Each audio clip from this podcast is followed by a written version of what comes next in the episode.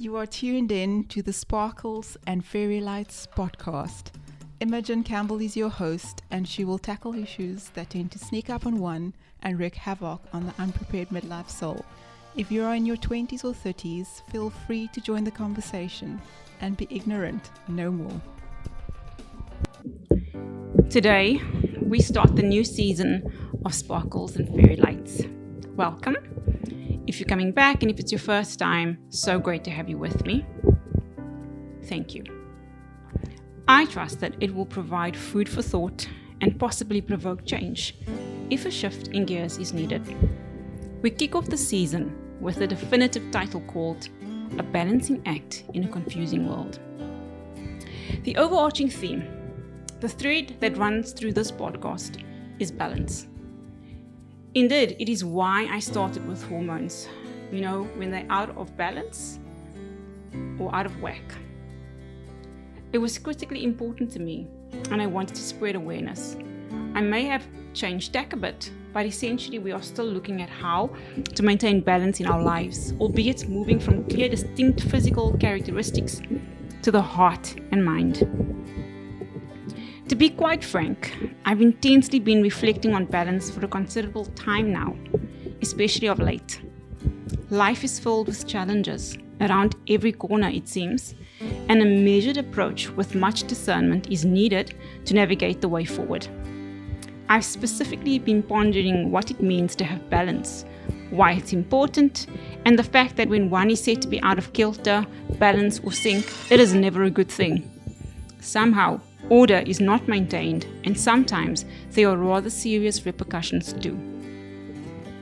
Synonyms for balance include stability, equilibrium, steadiness, fairness, justice, impartiality, symmetry, scales, harmony, and tension, and all help us to understand how important balance is and why having a balanced approach is vital.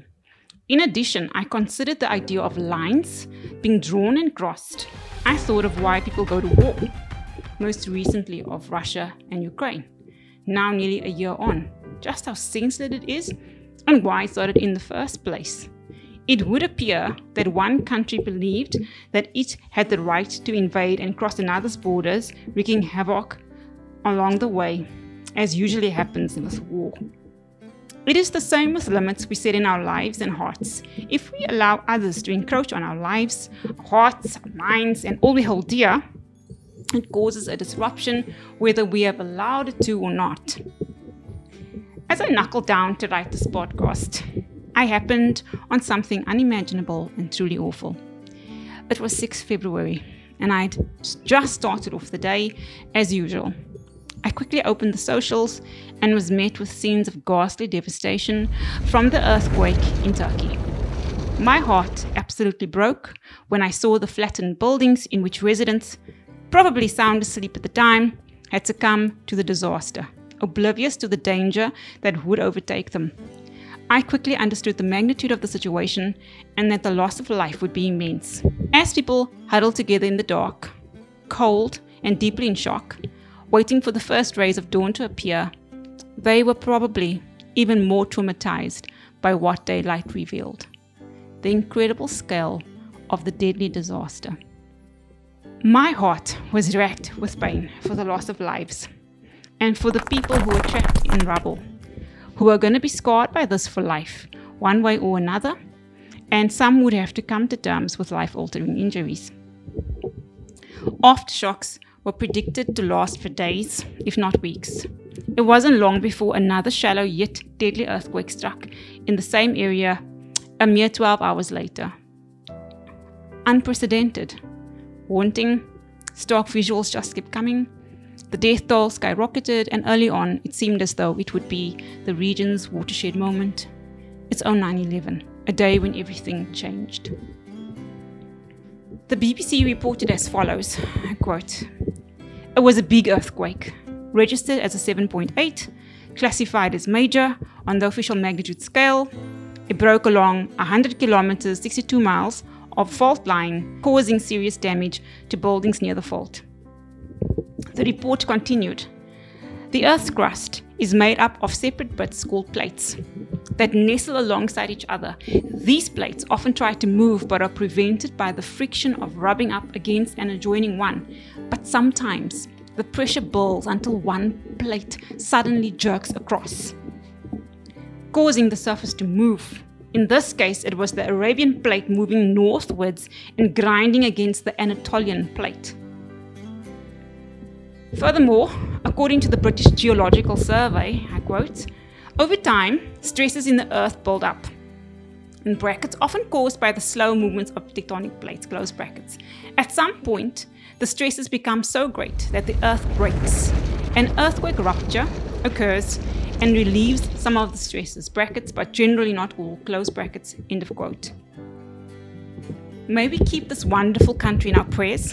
I was privileged to be there a few years ago and I fell in love with it. So enchanting were the people, and so extraordinary was their hospitality. I will never forget it. I think it's why my heart was so torn. As I tried to wrap my head around this, I drew parallels. It seemed to paint another picture for me in my heart. Please bear in mind that I had been ruminating on the topic of lines, borders, boundaries, etc. for a while. As I somberly watched more grim images, the mechanics of an earthquake just brought to bear and to mind just how vivid a pictorial description this was, a rather graphic picture of boundaries not being adhered to in day to day life. It presented itself to show me how pressure builds and eventually a ton of pent up anger being released.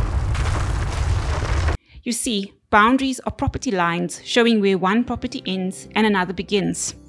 In our lives, it means that each one of us is an autonomous human being, and each one of us needs to make a decision every day that concerns the body that we live in. And that as separate to the 8 billion other people on the planet. It's our responsibility to take care of our individual bodies so that we can have a healthy ecosystem where we can thrive as a collective, be it the nuclear family, extended family, the community, and so on. You get the picture. But it starts with each one of us. But what if, as an individual, you are unhealthy and cannot see the invisible lines where people can encroach on emotions and well being? When you allow others to make decisions or do things that are not conducive but lack the will to say no we need it. From my own experience, I'm all too well aware of the consequences of allowing others to walk over me when assertive I should be. I've really battled with being assertive. I hate hurting people and will find a way to say yes, even to my own detriment. Not as much now as, say, when this thing really became an issue. I've definitely learned a lesson or two, but there are still some moments. Years ago, long time now, a respected Christian role model of the faith, Rhoda is her name, opened the scriptures to me and pointed out a verse that is easily one that transformed me from that time onwards. I had never really heard about boundaries before, even though I had clear issues with them, and that was probably the reason I had the problem in the first place. I simply was unaware. I had not been taught boundaries. I will tell you about the book of that name a bit later. The verse she shared was Galatians 6, verse 2 to 5, and I will read it to you from the NIV. I quote Carry each other's burdens, and in this way you will fulfill the law of Christ. If anyone thinks they are something when they are not, they deceive themselves. Each one should test their own actions. Then they can take pride in themselves alone without comparing themselves to someone else, for each one should carry their own load. I think the penny dropped. It showed me where I had often erred. I learned that the Bible calls us to carry each other's burdens. One carries burdens only for a short period of time. You help carry a burden that your fellow believer, friend, family member, whoever cannot carry alone for a set duration of time. The problem comes when you continue to do so when, by all accounts, you should have stopped.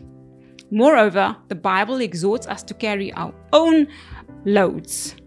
So I'm meant to carry what is associated with my life and only my life. I cannot carry the load another is supposed to carry. Therein lay the problem. I was carrying the load others were meant to, not just the occasional burden. But that life changing revelation then led to the untangling of years of getting this wrong and is still a major area I need to work on.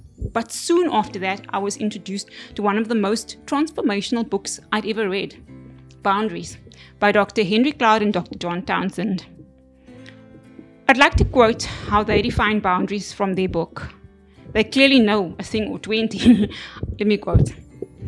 Any confusion of responsibility and ownership in our lives is a problem of boundaries. Just as homeowners set physical property lines around their land, we need to set mental, physical, emotional, and spiritual boundaries for our lives to help us to distinguish what is our responsibility and what isn't. The book continued the inability to set appropriate boundaries at appropriate times with the appropriate people can be very destructive. Furthermore, it stated, and this is one of the most serious problems facing Christians today. Many sincere, dedicated believers struggle with tremendous confusion about when it is biblically appropriate to set limits. Furthermore, the passage continued, and I quote Misinformation about the Bible's answers to these issues has led to much wrong teaching about boundaries. Not only that, but many clinical psychological symptoms, such as depression, anxiety disorders, eating disorders, addictions, impulsive disorders, guilt problems, shame issues, panic disorders, and marital and relational struggles find their root in conflict with boundaries. The book presents a biblical view of boundaries what they are, what they protect, how they developed, how they're injured, how to repair them, and how to use them. End of quote. And did this book deliver for me?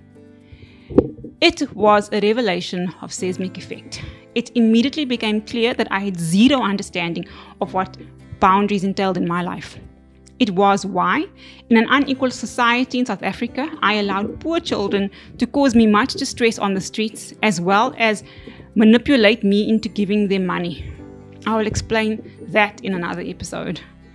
I allowed people who had no idea of my heart and motives to give me their unsolicited opinions about my character without having proper discernment. Then take it to heart as truth and then proceed to beat myself up. I don't know if you can relate. I allowed people to coerce me into doing things that, they, that were on their agenda and clearly were not right for me. Most of them didn't have bad motives, I don't think but I had no inkling of how to filter things out and keep the property of my heart safe and secure. I simply had the toeing the line default setting. I didn't blame them. I see how I allowed people to cross the lines of my property at will, and then I would bear the consequences. I've seen this pattern in my own life time and time again. Someone violates a boundary. I do not address it. I may or may not be upset or perturbed at the individual or at least myself, and there may be some berating of my lack of assertiveness. Like an earthquake in the making, the tension builds over time. Whether a boundary has been set or whether one only suspects something is wrong is not the point. The point is pressure is building under the surface. Outwardly, whether you or I, the smiles continue. We comply with others' wishes. We easily acquiesce. We do what we believe is required of us, and we're not honest about how we're really feeling when people ask us. We may try to reason it away with logic, or simply are too afraid to say anything. Instead, we may merely prattle on that we're fine. In reality, we know something is boiling under the surface. Often, we do not know what it is either. We certainly don't know how to articulate it, but we know something is wrong inside it is white hot and we have visceral reactions. Finally, after repeated offenses or boundary violations, there is an outburst of pent up anger, not necessarily at a specific person, and then comes remorse and sometimes dire consequences. Then we do it again on repeat until we discover what the problem is. Some never really do. For me, the discovery of what it meant to have boundaries was nothing short of quite simply being one of the most important revelations I had ever had. Only to discover that the scale of boundaryless living in my life was off the charts. I'm so grateful I did. Before I discovered this, way back in the old days, I had to deal with having mounting anger build up inside. I was so nice and also compliant to people because I did not want to be seen as a bad person and specifically a bad Christian. I'd go out of my way to please people in a bid to be seen as a good Christian, someone who loved God, and because I thought saying no to people would mean that I was selfish or it would be unlike what Jesus would do. And I wanted to imitate him so dearly. Whether Jesus would actually have done the things I ascribe to him is for a whole other episode.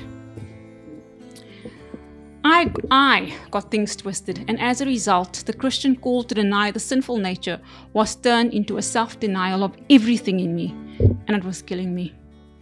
Yes, I am exaggerating a tad to get your attention, but it felt as though I was. Not just cutting away of the sinful nature. The blessings and God given qualities were being thrown out with the bathwater of my thinking, and I was staggering under the weight of it all. Ironically, it seemed as though my efforts were not even recognized such. I was exhausted, and something was clearly wrong with how I was doing life. I felt bad when I tried to assert myself. I did not want to step out of line, and it seemed rude. I was in a destructive cycle, and I was angry. I know some of you probably are very assertive and do not relate to the shriveling character that was me for so many years. But I'm also sure that there could be a loved one out there who may also need to change a setting or two in their hearts. After more pondering, I considered how we can be like sitting ducks when toxic people, the kind which we have never dealt with before, enter our lives and then we find ourselves completely unprepared and rendered virtually useless for the impending havoc that they unleash.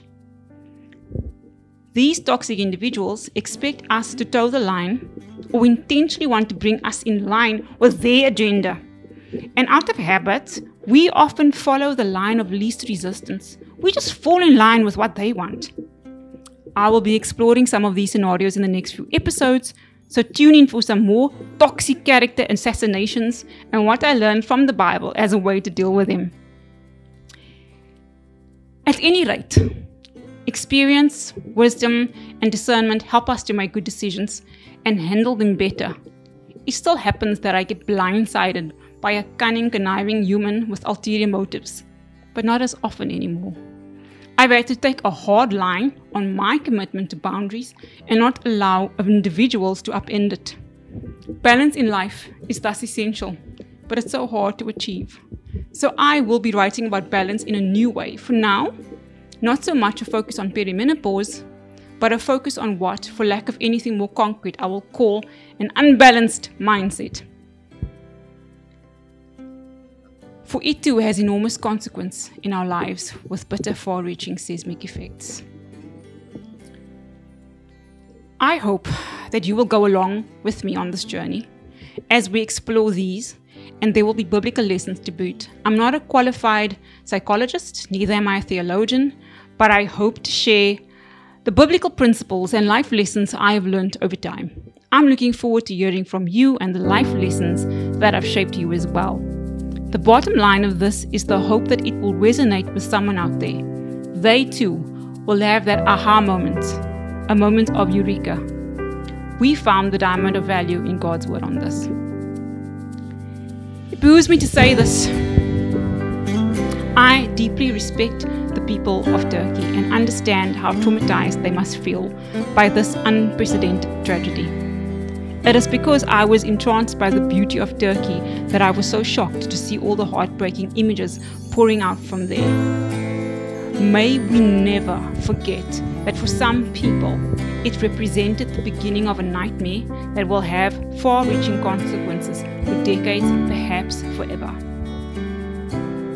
I have thus had to tread a fine line in my attempt to draw the striking parallel while also respecting the dignity of the people amid the tragedy that has just unfolded.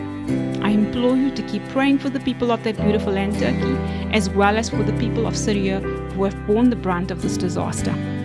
I hope to unpack more boundaries, lack of balance, overstepping of the mark in the weeks to come.